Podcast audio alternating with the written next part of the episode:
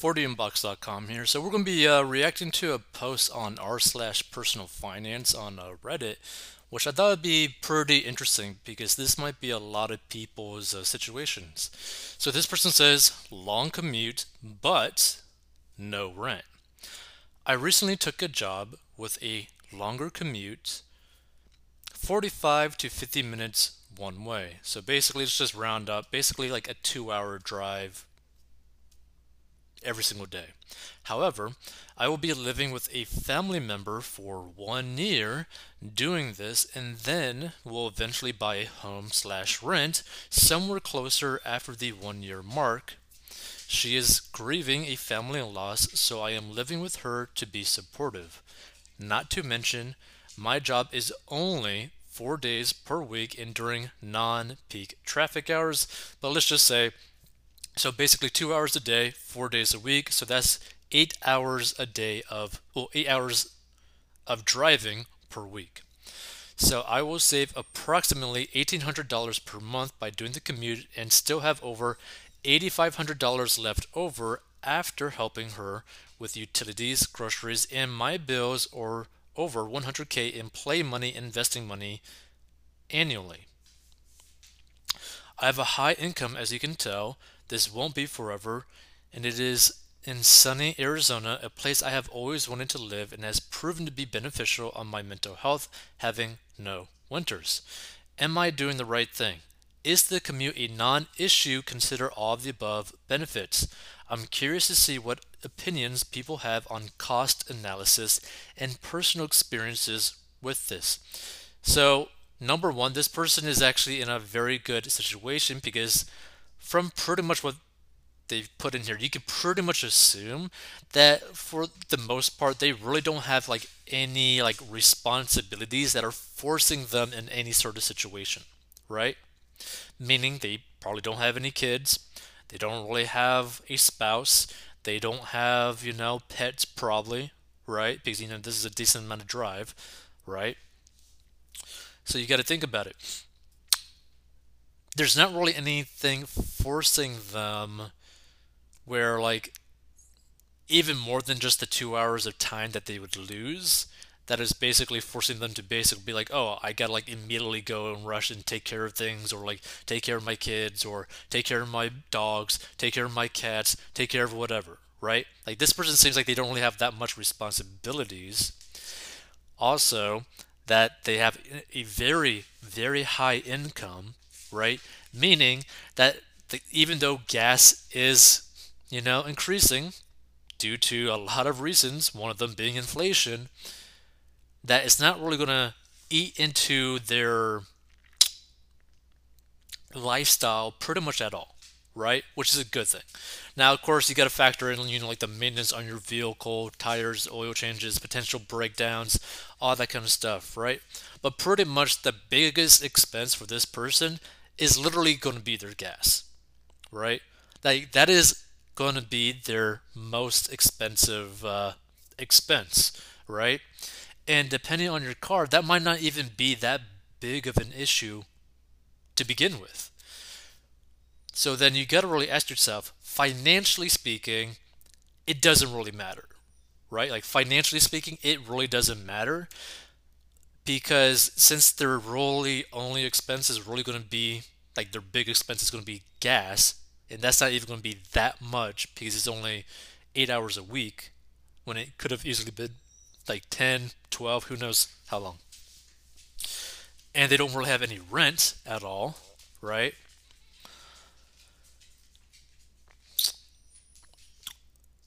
I would say doing this for a year and stockpiling the cash for a massive down payment for a house, or if you don't want to buy a house, rent, right?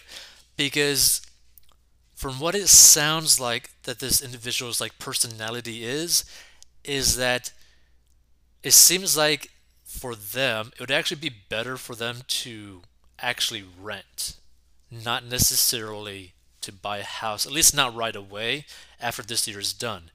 The reason for that is because it seems like they like the flexibility, right? Now, of course, this is like an assumption, but it seems like they would really prefer a more flexible type of lifestyle. And if you're someone who wants like more of a flexible lifestyle where you don't really have that many uh, responsibilities, maybe renting a house is actually better for you, or renting an apartment is actually better for you because you don't got to deal with maintenance. You don't got to really deal with really anything that is involved in owning a property. So that might be one way to go because then they could just continuously put their money towards like investments if that's something that really interests them or potentially, you know, creating their own business or all this sort of stuff, right? Now, the biggest cost in all of this is the loss of 8 hours a week. Some people may not think that that's that big of a deal, but in reality, it is. That could literally be the difference between someone being like average looking fitness wise to basically being pro bodybuilder level fitness right like that is like the potential difference in like time frame that you have like available to you right this is the difference between potentially going to school to get like another like uh, certification to boost your income this is the difference between potentially starting like a side business right like when you get off work. This is the difference before like, you know, completing every single game that you want to play, right? Or finishing all the shows that you want to do or going out on dates that you want to go on. Like 8 hours of time really adds up every single week, right? So that's 8 hours, 16, so on, so on. So basically every single month that's what like about 24 hours. You basically lose a day every single month. So that's something to really think about, right? You literally are going to lose a day of time every single month. And that's kind of a big deal, right? But then again, they're only doing this for four days out of the week, right? And potentially their commute might actually be a little bit less than you know the one hour that we rounded up per way, right? So instead of like two hours, maybe it'd be like an hour and a half, right? Or just an hour. But either way, you're still potentially losing a full day. Like you're literally losing a day of your life in a car. That's something to really think about. So, what do you do during this time? And there's a lot of different ways that you could go about this. You could learn a new skill. You could listen to a podcast. You could learn how to manage your money. You could learn and like basically listen to like audiobooks. Maybe be like a little bit more interested. Like let's say that you're interested in hunting. You could learn, like listen to an audiobook about hunting. Let's say that you're interested in uh, cryptocurrency. You could listen to an audiobook about cryptocurrency right? Or you could listen to like you know like a podcast like the Lex Fridman podcast where he has sit downs with people who have created some of the largest cryptocurrencies in the world, right?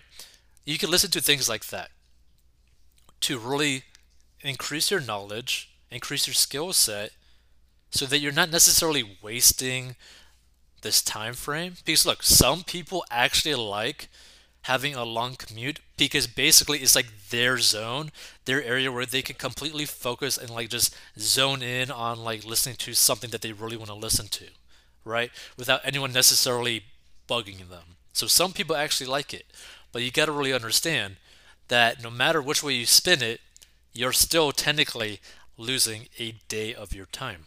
Feel free to give your own thoughts. Feel free to submit your own personal finance questions or stories at 40inbox.com. And if you want to learn how to get out of debt and manage your money, go to 40inbox.com. Hey, this podcast is sponsored by our personal finance courses. So if you have problems with mastering your money and you need help, go down below and learn how to master your money. And this is a plan that anyone of any income level can follow. It is simple and easy to follow for any income level in any situation and is very straight to the point. And if you want to learn how to make money online, go down below as well. and we'll see you in future episodes.